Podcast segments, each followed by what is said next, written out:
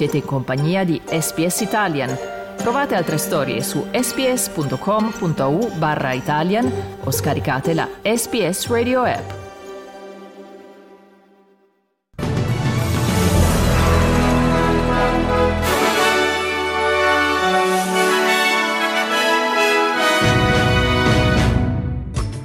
Medio Oriente, il premier Benjamin Netanyahu visita le truppe al fronte mentre i ribelli Houthi attaccano obiettivi militari nel sud di Israele.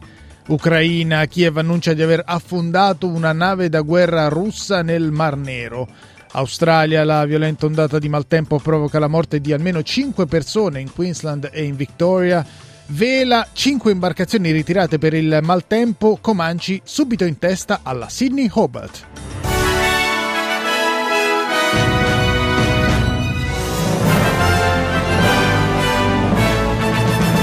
Buongiorno da Dario Castaldo con il notiziario di radio SBS di mercoledì 27 dicembre del 23 che apriamo dal Medio Oriente dove è salito a 106 morti il bilancio delle vittime del bombardamento aereo israeliano che lunedì ha colpito il campo profughi di Maghazi nel centro della striscia di Gaza. Le operazioni militari israeliane sono proseguite non solo nella striscia ma anche in Cisgiordania e nel sud del Libano dove si sono intensificati gli scambi di missili ed artiglieria fra Israele e le milizie filo-iraniane Hezbollah, al punto che il ministro israeliano della difesa Yoav Gallant ha affermato che lo Stato ebraico sta subendo attacchi su sette fronti, anche se finora ha risposto solo a sei nemici. Manca solo l'Iran, ha specificato Gallant. L'ultimo fronte aperto è quello sud-orientale, visto che i ribelli yemeniti Houthi hanno affermato di aver attaccato una nave nel Mar Rosso e di aver lanciato una serie di droni contro obiettivi militari nel sud di Israele. Nella giornata appena trascorsa, il premier di Tel Aviv Benjamin Netanyahu ha visitato le truppe al fronte e ha ribadito ai soldati che la guerra andrà avanti ancora a lungo e che Israele non permetterà che un attacco come quello del 7 ottobre si ripeta. Sul fronte umanitario molti cittadini di Gaza hanno rispettato gli ordini del comando militare israeliano e hanno lasciato le loro abitazioni nella striscia, ma secondo le Nazioni Unite non ci sono posti considerabili sicuri a Gaza. Il coordinatore dell'equipe medica dell'ONU, Sean Casey, ha visitato gli ospedali e le strutture di accoglienza di Gaza e ha spiegato che la popolazione rischia di dover fare i conti con fame, carestia e malattie. There's the risk of a famine in Gaza, actually. And even here in the hospital, everybody says that they only have rice. They have very often only one meal a day, uh, and they're hungry. So, you know, we've brought medical supplies here, we've brought surgical supplies here. Everybody wants food. And we're currently in the kitchen trying to find a way that we can reactivate this kitchen.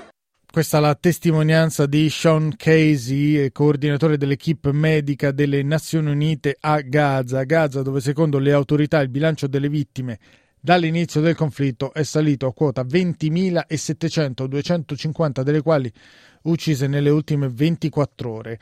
Altro fronte di guerra, quello in Ucraina, dove nelle ore scorse Kiev ha annunciato di aver distrutto una nave da guerra russa in Crimea. Il Cremlino ha riconosciuto che un attacco ucraino ha danneggiato gravemente una nave da guerra ancorata nel porto occupato di Feodosia nel Mar Nero, in quello che l'Ucraina e i suoi alleati occidentali hanno definito una grave battuta d'arresto per la marina russa. Il ministro della difesa russo Sergei Shoigu ha informato il presidente Vladimir Putin dei danni alla grande nave da sbarco. Il governatore russo della Crimea Sergei Aksionov ha spiegato che nell'attacco è anche morta una persona. Secondo il comando militare di Kiev, la nave russa Novocherkassk trasportava droni di fabbricazione iraniana con i quali Mosca conduce i suoi attacchi aerei contro obiettivi ucraini. Nella giornata appena trascorsa la Commissione Esteri del Parlamento turco ha approvato l'ingresso della Svezia nella Nato. La candidatura svedese passerà ora al vaglio del Parlamento di Ankara, dove l'alleanza al governo del presidente turco Erdogan ha la maggioranza dei seggi. Il segretario generale della Nato, Jens Stoltenberg, ha sottolineato l'apprezzamento dell'Alleanza Atlantica per l'apertura della Turchia, che avvicina la fine di uno stallo durato 19 mesi. Invito Turchia e Ungheria a ratificare in tempi brevi il loro appoggio alla candidatura svedese. Paese, ha aggiunto Stoltenberg. Rimanendo in Turchia, il paese sta affrontando anche il problema della sistemazione degli sfollati che sono ancora senza un alloggio dopo il devastante terremoto di magnitudo 7.8 che il 6 febbraio scorso ha devastato alcune province centro-meridionali e ha causato la morte di 60.000 persone, 50.000 delle quali nella sola Turchia, mentre circa 10.000 persone sono morte in Siria. Questa donna di Hatay ha dichiarato che l'inverno è particolarmente duro per gente come lei che vive in un container assieme ai suoi figli. I see this new year as a time of mourning. Shortly after entering the new year, the anniversary of the earthquake will come. I can't celebrate. We had so many losses, known and unknown. We had so many losses in Antakya and in Samandag. There are still those missing who haven't been found. When we think of this, we can't put entertainment on top of mourning. Veniamo in Australia dove nella giornata di ieri almeno 5 persone sono morte a causa del maltempo in varie zone del paese. Tra i decessi, quello di una bambina di 9 anni il cui corpo è stato trovato a Brisbane, un altro corpo senza vita è stato rinvenuto a Moreton Bay, anche in questo caso vicino a Brisbane, dove attorno alle 5.30 di ieri pomeriggio una tempesta ha travolto un'imbarcazione a bordo della quale c'erano 11 persone. Le autorità hanno spiegato di aver portato in salvo otto di queste, ma che all'appello mancano altre due persone. Dal Queensland al Victoria, dove una donna è morta dopo che il campeggio nel quale si trovava nel Gippsland è stato travolto dalle acque. Due invece le vittime provocate dalla caduta degli alberi, un uomo in Victoria e una donna a Gold Coast. Secondo Angus Hines del Servizio Nazionale di Meteorologia, le condizioni avverse del tempo dovrebbero proseguire fino a stasera. A couple of areas to watch out for where severe storms remain possible on Wednesday from about Sydney across to Melbourne, primarily around the border between Vic and New South Wales, and some further severe thunderstorms possible around central and northern parts of the Queensland coast, maybe clipping Brisbane at times, but by and large, by Wednesday afternoon, we're starting to see the end in sight for this thunderstorm outbreak. We will see a slight easing trend to the conditions by then. A Sydney intanto proseguono le indagini per risalire alle cause della morte di un uomo il cui corpo è stato trovato senza vita ieri nella spiaggia di Penrith. I servizi di emergenza avevano ricevuto una chiamata dopo che un giovane sui 30 anni era stato visto immergersi nelle acque senza però riemergere. Al termine delle ricerche condotte da tre imbarcazioni di salvataggio e da due elicotteri della polizia, le autorità avevano ritrovato i resti dell'uomo. La spiaggia artificiale di Penrith aveva aperto al pubblico solo una settimana prima. E ieri è stato il giorno più spendaccione dell'anno per gli australiani, eh, date anche le condizioni del meteo, i saldi di fine anno hanno fatto registrare ottimi risultati per le associazioni di commercianti, le quali stimano che tra il 26 dicembre e il 15 gennaio gli australiani spenderanno quasi 24 miliardi di dollari con un aumento dell'1,6% nella spesa complessiva rispetto allo scorso anno, aumento però dettato in parte dall'incremento della popolazione residente in Australia, oltre che dal caro vita. Flor Brown, responsabile dell'Associazione Australiana dei Commercianti, aggiunge che nei mesi scorsi l'aumento dei prezzi ha avuto un enorme impatto sulle abitudini dei consumatori. The cost of living crisis is very real. Retailers are very conscious of that. That's driven a lot of the bargain offerings this year. Uh, and it is affecting spending. So we're finding that spending overall has been subdued in the last few months.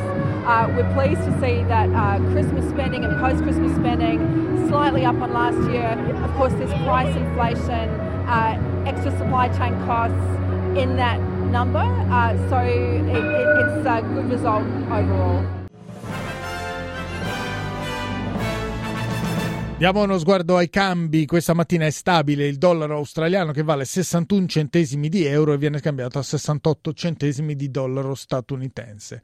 Per quanto riguarda lo sport, vela a luna di pomeriggio di ieri è scattata nella baia di Sydney la Whitewater Classics, la 78esima edizione della regata Sydney-Hobart, anche a causa delle avverse condizioni meteo. Al via si è rischiata una collisione tra alcune imbarcazioni, cinque delle quali hanno abbandonato la regata nelle prime ore, tra queste anche Scallywag, considerata una delle favorite. Per quanto riguarda il calcio, nelle ore scorse è andata in scena la diciannovesima giornata del campionato di Serie B l'ultima del girone d'andata. Il Parma si è garantito il titolo di campione d'inverno grazie al successo in trasferta per 2-0 a Brescia, mentre il Venezia si è fatto fermare sul 2-2 dal fanalino di coda Feral Pisalò. I lagunari sono stati così agganciati al secondo posto dal Como, che ha vinto 2-1 a Cosenza. Successi anche per il Palermo, 3-2 sulla Cremonese con gol partita al 97 dello sloveno Stulaz. In testa alla classifica adesso c'è il Parma a quota 41 punti, segue il Venezia con il Como a 35, Cittadella 33, Palermo e Cremonese 32.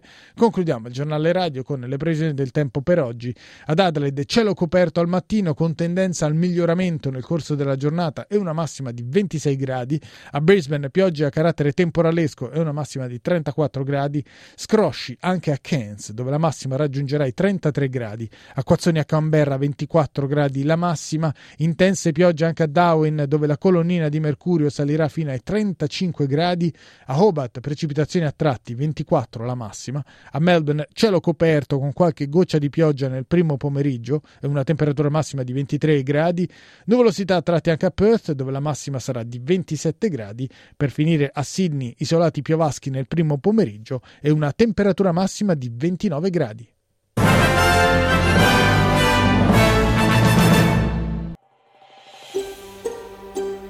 Cliccate mi piace, condividete, commentate, seguite SPS Italian su Facebook.